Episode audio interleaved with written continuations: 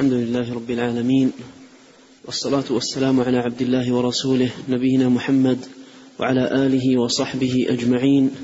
أما بعد فيقول شيخ الإسلام محمد بن عبد الوهاب رحمه الله تعالى في كتاب الكبائر باب الأمانة في البيع والشراء والكيل والوزن. وقول الله تعالى فليؤدي الذي اؤتمن أمانته. عن حذيفة رضي الله عنه قال حدثنا رسول الله صلى الله عليه وسلم بحديثين رأيت أحدهما وأنا أنتظر الآخر. حدثنا أن الأمانة نزلت في جذر قلوب الرجال ثم نزل القرآن فعلموا من القرآن وعلموا من السنة. ثم حدثنا عن رفع الأمانة فقال ينام الرجل النومة فتقبض الأمانة من قلبه فيظل أثرها مثل أثر الوقت. ثم ينام النومة فتقبض الأمانة من قلبه فيظل أثرها مثل أثر المجمل مثل أثر المجل. كجمر دحرجها على رجلك فنفط فتراه منتبرا وليس فيه شيء. كجمر دحرجته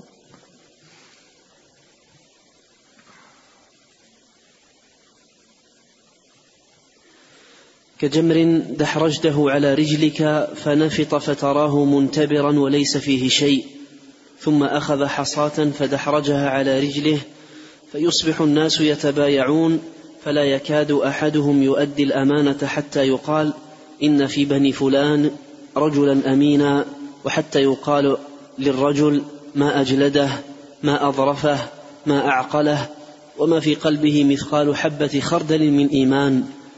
ولقد أتى علي زمان وما أبالي أيكم بايعت لئن كان مسلما ليردنه علي دينه وإن كان نصرانيا أو يهوديا ليردنه علي ساعيه. وأما اليوم فما كنت لأبايع منكم إلا فلانا وفلانا. الجدر الأصل والوقت الأثر اليسير والمجل نفط يسير من أثر عمل. ومنتبرا مرتفعا. ساعيه الوالي عليه. بسم الله الرحمن الرحيم. الحمد لله رب العالمين وأشهد أن لا إله إلا الله وحده لا شريك له وأشهد أن محمدا عبده ورسوله صلى الله وسلم عليه وعلى آله وأصحابه أجمعين. اللهم علمنا ما ينفعنا وانفعنا بما علمتنا وزدنا علما. اللهم إنا نسألك علما نافعا. ورزقا طيبا وعملا متقبلا. اللهم أصلح لنا شأننا كله ولا تكلنا إلى أنفسنا طرفة عين. أما بعد قال المصنف الإمام شيخ الإسلام محمد بن عبد الوهاب رحمه الله تعالى باب الأمانة في البيع والشراء والكيل والوزن. والمراد بالأمانة في هذه الأشياء أي البعد عن الخيانة وأن يفي الإنسان بما عليه إن كان كيلا أو كان وزنا أو كان تبايعا. ولا يخون من يتعامل معه لا في قليل ولا كثير. فالأمانة ضد الخيانة وهي من الإيمان. كما قال عليه الصلاة والسلام لا إيمان لمن لا أمانة له. فالأمانة من الإيمان والخيانة من النفاق. فإن من صفات أهل النفاق الخيانة وإذا اؤتمن خان. وكون الخيانة ضرب من ضروب النفاق من جهة أن الخائن يظهر ما لا يبطن يظهر وفاء ويبطن خيانة. فكان فكانت الخيانة فكانت الخيانة نوع من أنواع النفاق بكون الخائن يظهر أمانة وهو يبطن خيانة وهو يبطن خيانة فهي من النفاق العملي. الخيانة من النفاق العملي. والأمانة شعبة من شعب الإيمان وخصله من خصاله العظيمة. والأمانة تطلق ويراد بها الدين كله كما قال الله سبحانه وتعالى انا عرضنا الامانه على السماوات والارض والجبال فابين ان يحملنها واشفقن منها وحملها الانسان انه كان ظلوما جهولا ليعذب الله المنافقين والمنافقات والمشركين والمشركات ويتوب الله على المؤمنين والمؤمنات وهذه اقسام الناس مع الأمانة التي هي الدين. فمنهم من أتى بها ظاهرا وأبطن ضدها وهم أهل النفاق ومنهم من تركها في الظاهر والباطن وهم أهل الإشراك ومنهم من أتى بها ظاهرا وباطنا وهم أهل الإيمان. فهذه أقسامهم الثلاثة. فالأمانة تطلق ويراد بها الدين كله وتطلق ويراد بها الأمانة في التعامل من بيع أو شراء أو نحوه. هو الذي يتحدث عنه رحمه الله تعالى في هذه الترجمة بقوله الأمانة في البيع والشراء والكيل والوزن. وبدأ بقول الله عز وجل فليؤدي الذي اؤتمن أمانته. فليؤدي الذي اؤتمن أمانته. فهذا من هذا القبيل. هذا من هذا القبيل يعني في تعامل الناس في بيعهم في شرائهم في تعاطيهم وأخذهم ونحو ذلك. إذا اؤتمن الإنسان على شيء من الودائع أو نحو ذلك فعليه أن يؤدي الشيء الذي اؤتمن عليه وافيا. فإن أداءه شعبة من شعب الإيمان كما تقدم وخصله من خصاله العظام. ثم أورد رحمه الله تعالى حديث حذيفة بن اليمان رضي الله عنه قال حدثنا رسول الله صلى الله عليه وسلم بحديثين أي أن النبي عليه الصلاة والسلام أخبرهم بأمرين من الأمور التي تقع في المستقبل مما أعلمه الله سبحانه وتعالى وأطلعه عليه وهذا علم من أعلام نبوته. علم من أعلام نبوته عليه الصلاة والسلام يخبر بأمور تكون في آه، المستقبل فتقع طبقا لما أخبر ووفقا لما جاء عنه صلوات الله وسلامه عليه وهذا من أعلام نبوته صلوات الله وسلامه عليه. قال بحديثين رأيت أحد رأيت أحدهما وأنا أنتظر الآخر. حدثنا أن الأمانة نزلت في جذر قلوب الرجال ثم نزل القرآن. الأمانة نزلت في جذر قلوب الرجال ثم نزل القرآن. المراد هنا بالأمانة الإيمان. المراد بالأمانة هنا الإيمان. والمراد بنزولها في جذر قلوب الرجال أي في في في في أصل القلب وأصول القلوب. فقال نزلت الأمانة في جذر قلوب الرجال أي أول ما يكون دخول الإيمان وتمكنه من آه، من القلوب. ثم نزل القرآن فعلموا من القرآن وعلموا من السنة. فعلموا من القرآن وعلموا من السنة. وهذا فيه تنبيه إلى أمر عظيم ربما غفل عنه في التعليم أن أول ما يعتنى به في النشأ تعليما هو غرس الإيمان في القلوب والحرص على تمتينه في النفوس وتقوية العقيدة والصلة. بالله تبارك وتعالى يربى على ذلك. ولهذا جاء في سنن ابن ماجه عن جندب بن عبد الله رضي الله عنه قال كنا مع النبي صلى الله عليه وسلم ونحن فتيان حزاور أولاد صغار فتعلمنا الإيمان قبل أن نتعلم القرآن.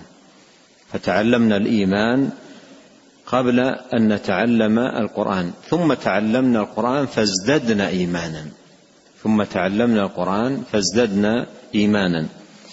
سبحان الله إذا تعلم المرء الإيمان قبل القرآن ينتفع بالقرآن ويرتفع لأنه كلما قرأ من القرآن ازداد بما يقرأه إيمانا. وأما إذا لم يتعلم الإيمان قبل القرآن ربما يقرأ القرآن ويقوم منه بنقصان وليس بزيادة. كما قال بعض السلف ما جلس أحد لهذا القرآن إلا قام منه إما بزيادة أو بنقصان. والله جل وعلا يقول وإذا ما أنزلت سورة فمنهم من يقول أيكم زادته هذه إيمانا؟ يعني ليس كل أحد تزيد التلاوة إيمانا. أيكم زادته هذه إيمانا؟ فأما الذين آمنوا أما الذين آمنوا فزادتهم إيمانا وهم يستبشرون.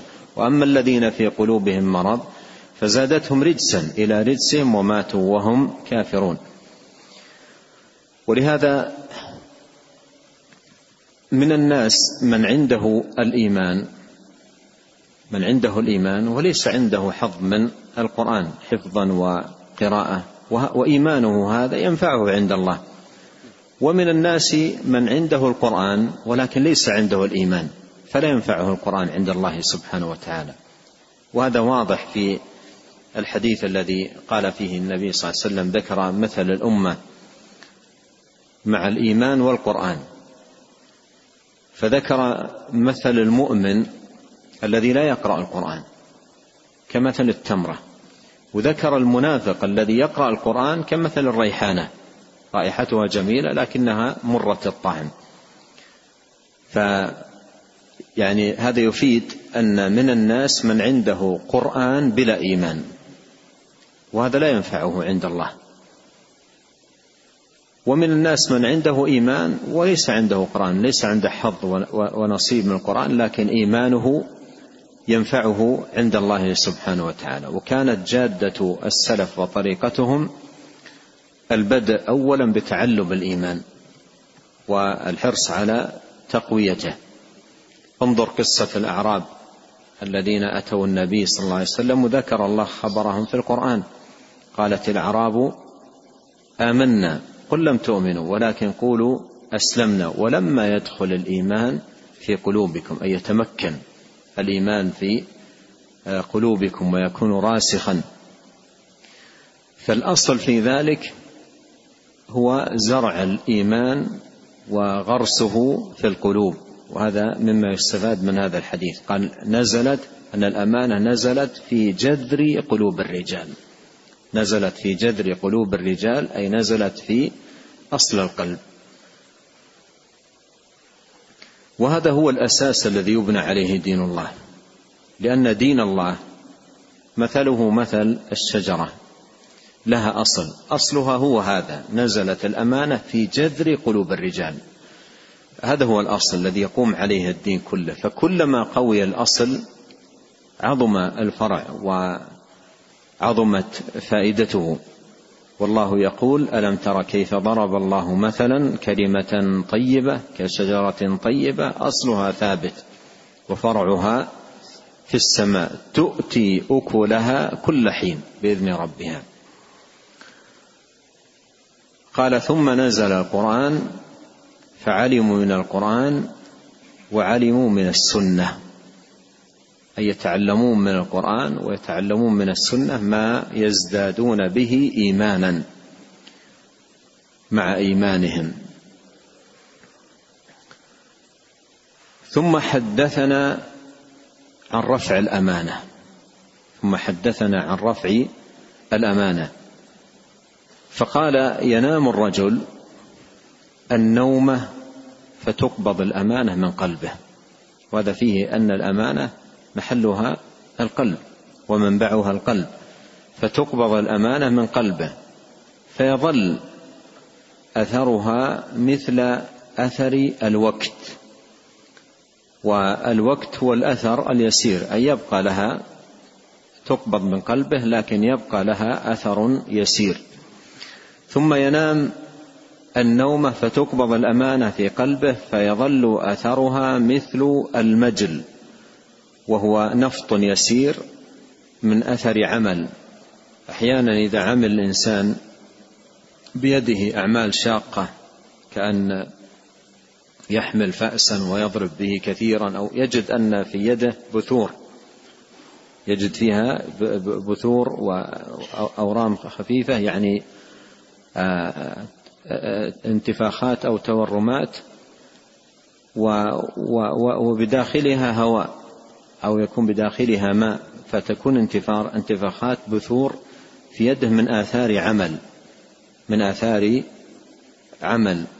فيظل أثرها مثل المجل كجمر دحرجته على رجلك فنفض فنفض يعني لو لو أن إنسانا أخذ جمرة والجمرة معروفة حارة ملتهبة ودحرجها على على رجله ودحرجها على رجله.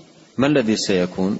المواضع التي لمست الجمرة فيها الرجل لأن الدحرجة تتحرك الجمرة في مواضع متفاوتة تصيب القدم فيكون في مواضعها بثور من من أثر لمس الجمر لبدنه.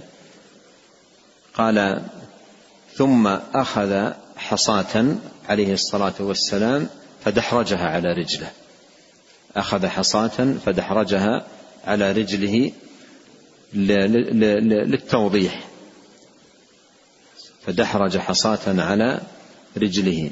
قال فيصبح الناس يتبايعون فلا يكاد أحدهم يؤدي الأمانة.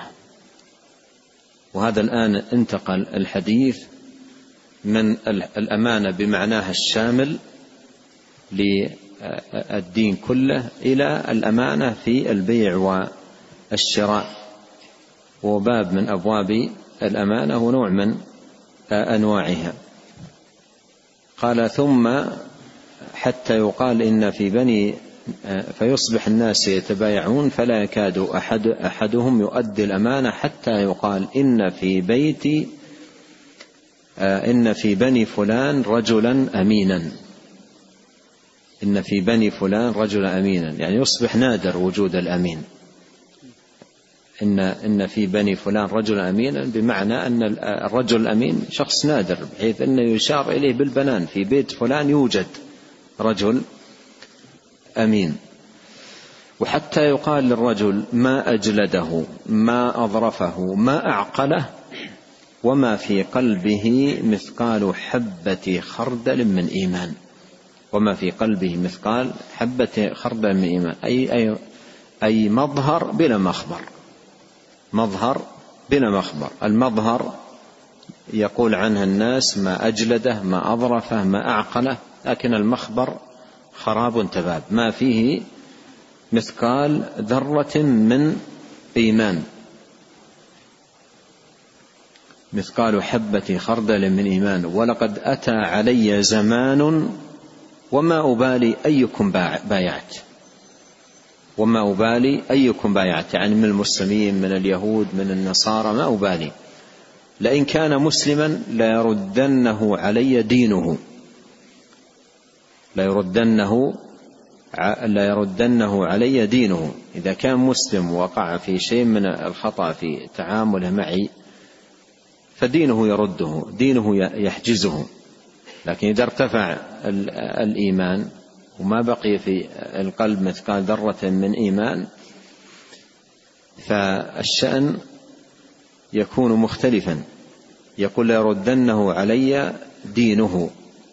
والمراد بقوله بايعت أي تعاملت بيعا وشراء ليس المراد المبايع على امرأة أو على آه، خلافة وإنما المراد بالمبايعة هنا البيع والشراء. لا أبالي بأيكم بايعت أي بعت معه واشتريت.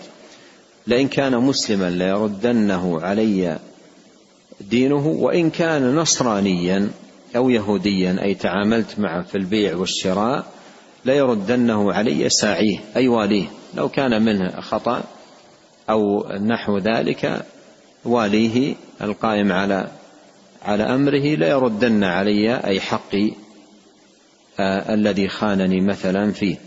وأما اليوم فما كنت أبايع منكم إلا فلانا وفلانا. وأما اليوم فما كنت أبايع منكم إلا فلانا وفلانا. نعم.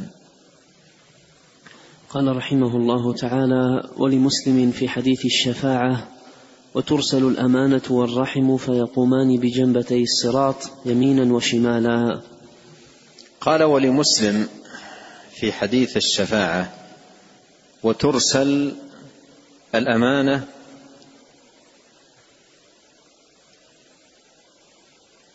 والرحم فيقومان بجنبتي الصراط يمينا وشمالا فيقومان بجنبتي الصراط يمينا وشمالا. معنى ذلك يعني معنى قيام الأمانة والرحم على جنبتي الصراط والصراط هو المعبر إلى الجنة.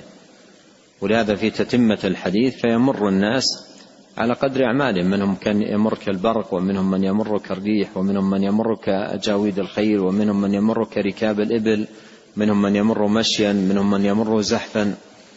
والأمانة ترسل أي تجعل وتأتي على جنبتي الصراط. على جنبتي الصراط. ومعنى ذلك أنه كما بين أهل العلم لا يجوز لا يجوز صراط ولا يعبره خائن ولا قاطع. لا يعبره خائن ولا قاطع. هذا معنى قيام الأمانة آه، على جنبتي آه، الصراط. ترسل الأمانة والرحم فلا يجوز خائن أي لا يعبر ولا قاطع أي قاطع رحم. ويختلف مرور الناس على الصراط بحسب حالهم من آه، الإيمان وحظهم منه. ولهذا يتفاوتون في ذلك تفاوتا عظيما. نعم. قال رحمه الله تعالى باب قوله كلكم راع وكلكم مسؤول عن رعيته. وقول الله تعالى يا أيها الذين آمنوا قوا أنفسكم وأهليكم نارا. الآية. قال باب قوله كلكم راع وكلكم مسؤول عن رأي وكلكم مسؤول عن رعيته. الراع المراد به الحافظ المؤتمن من وكل إلى له القيام بشؤون وبأمور قلت أو كثرت يسمى راع وهو الحافظ المؤتمن والرعية من كانوا تحت نظره من كلف برعايتهم بالقيام بشؤونهم. وقوله مسؤول أن يسأله الله سبحانه وتعالى عن هذه الرعية كما سيأتي في الحديث الذي ساقه المصنف. قال وقول الله تعالى يا أيها الذين آمنوا قوا أنفسكم وأهليكم نارا. قوا أنفسكم أي باعدوا أنفسكم عن النار وعما يسخط الله سبحانه وتعالى. وأهليكم نارا. وهذا موضع الشاهد للترجمة. أن من ولاه الله سبحانه وتعالى رعية فإنه مسؤول عنهم وعن نفسه مطالب برعايتهم بوقايتهم بتجنيبهم الأمور التي تسخط الله سبحانه وتعالى لأنه مؤتمن على ذلك وحافظ لذلك وهذا معنى كونه راعيا.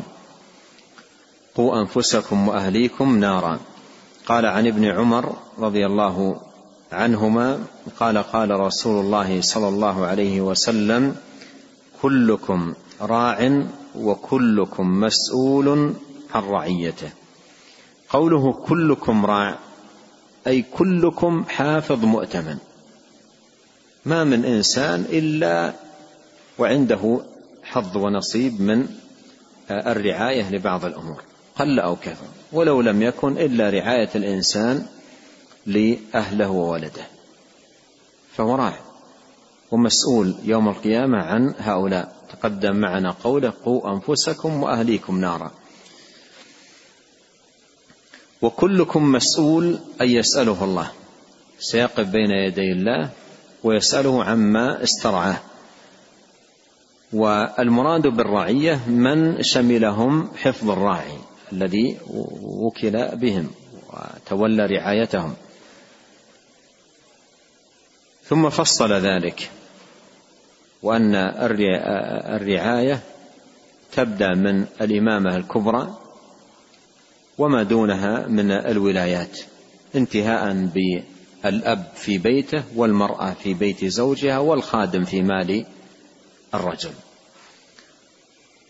قال فالإمام راع ومسؤول عن رعيته. وهذه الإمامة الكبرى.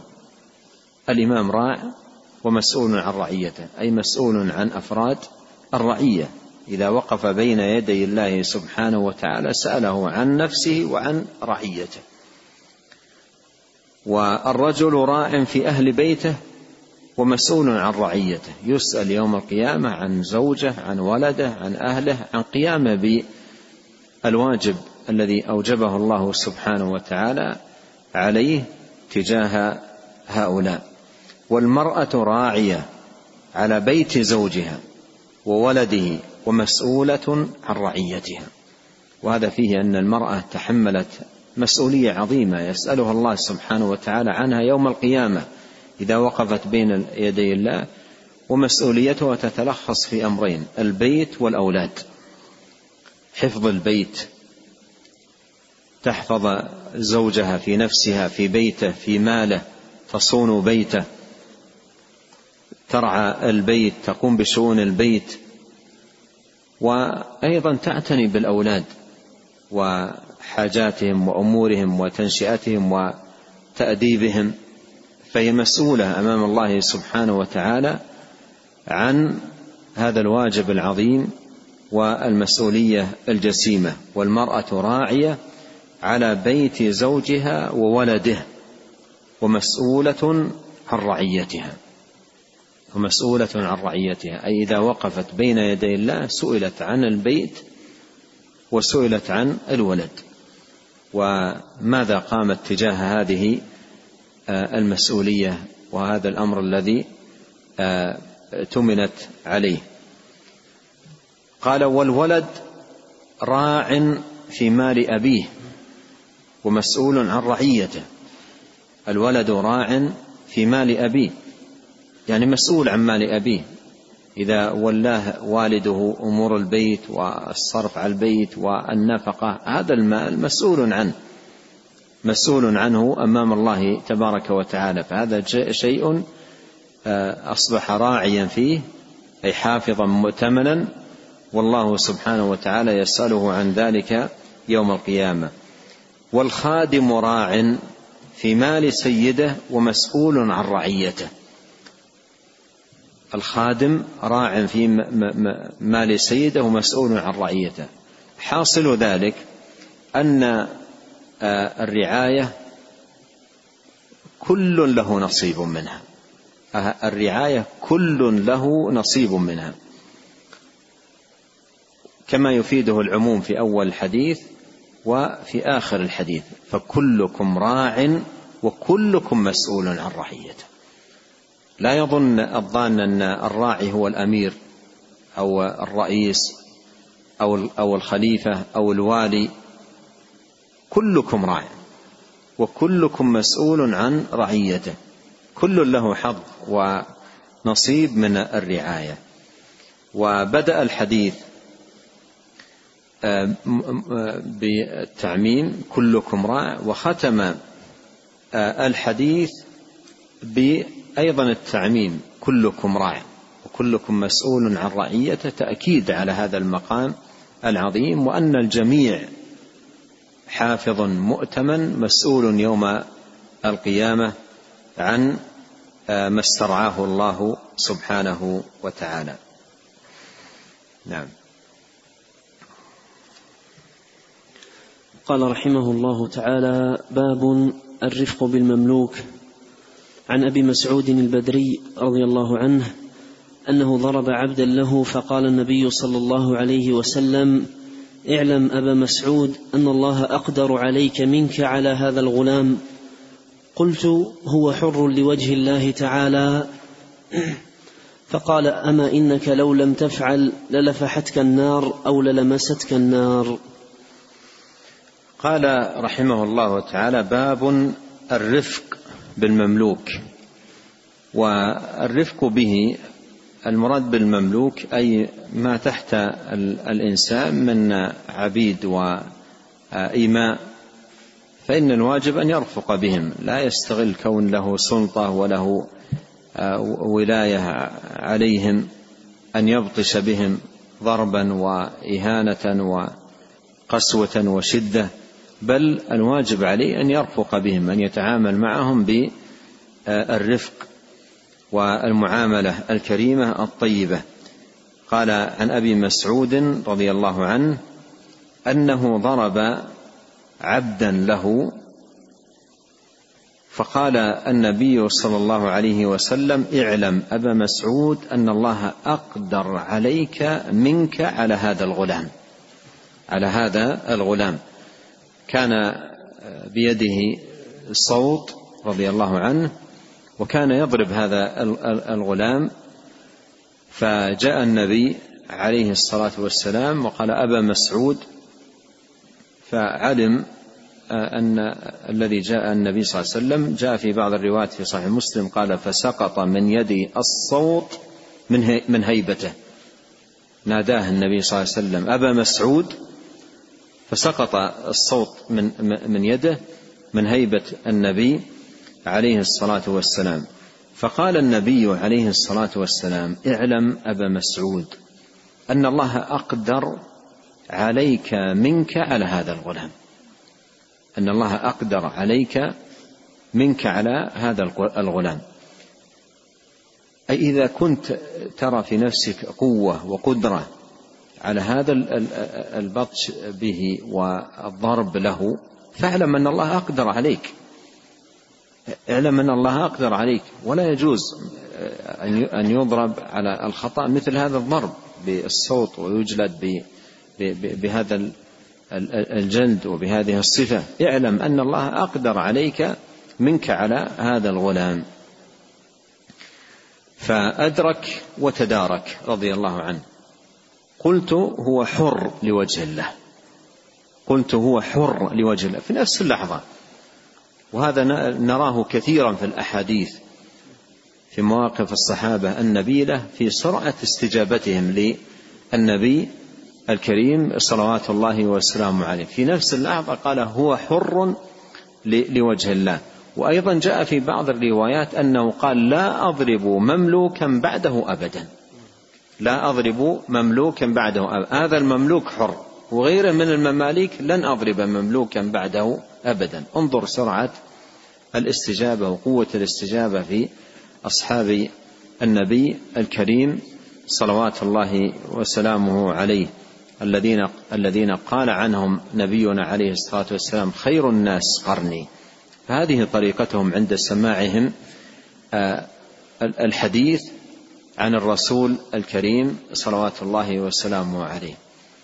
خلاف كثير من الناس في مثل هذا الزمان. يعرض عليه الحديث فيجعله قيد الدراسة والنظر ويتأمل فيه أيام هل يعمل أو لا يعمل ويعرضه على عقله ويعرضه على رغبته ويعرضه على هل يعمل به أو لا يعمل. الصحابة من حين ما يسمع التوجيه من النبي عليه الصلاة والسلام يبادر المبادرة السريعة من لحظته ومن ساعته كما هو واضح في هذا المثال وأمثلة كثيرة جدا فيها سرعة استجابة آه، الصحابة للنبي الكريم عليه الصلاة والسلام.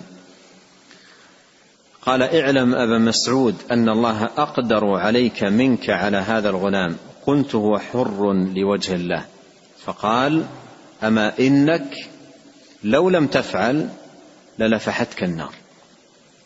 اعلم أنك لو لم تفعل للفحتك النار أو لمستك النار. وهذا يبين أن مثل هذا الوعيد لفحتك النار أو مستك النار لا تكون إلا في آه، آه، الأمور الكبيرة أو فيما هو كبير من آه، الذنوب. فاستغلال الإنسان قوته في من تحته من خدم يبطش بهم ويقسو عليهم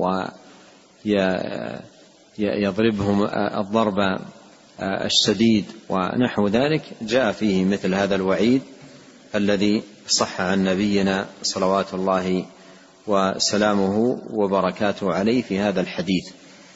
ومما يستفاد من هذا الحديث أهمية الوعظ وحاجة الناس إليه وتخويفهم بالله سبحانه وتعالى وتذكيرهم بقدرة الله وعظمته وأن الله عز وجل أقدر على العباد وأنه على كل شيء قدير. فمثل هذا التذكير يحيي القلوب وينفع الناس ويزيل عنها الغفلة. والناس بحاجة إلى الوعظ وبحاجة إلى التذكير يوعظون في أنفسهم يخوفون بالله يخوفون بسخط الله بغضبه.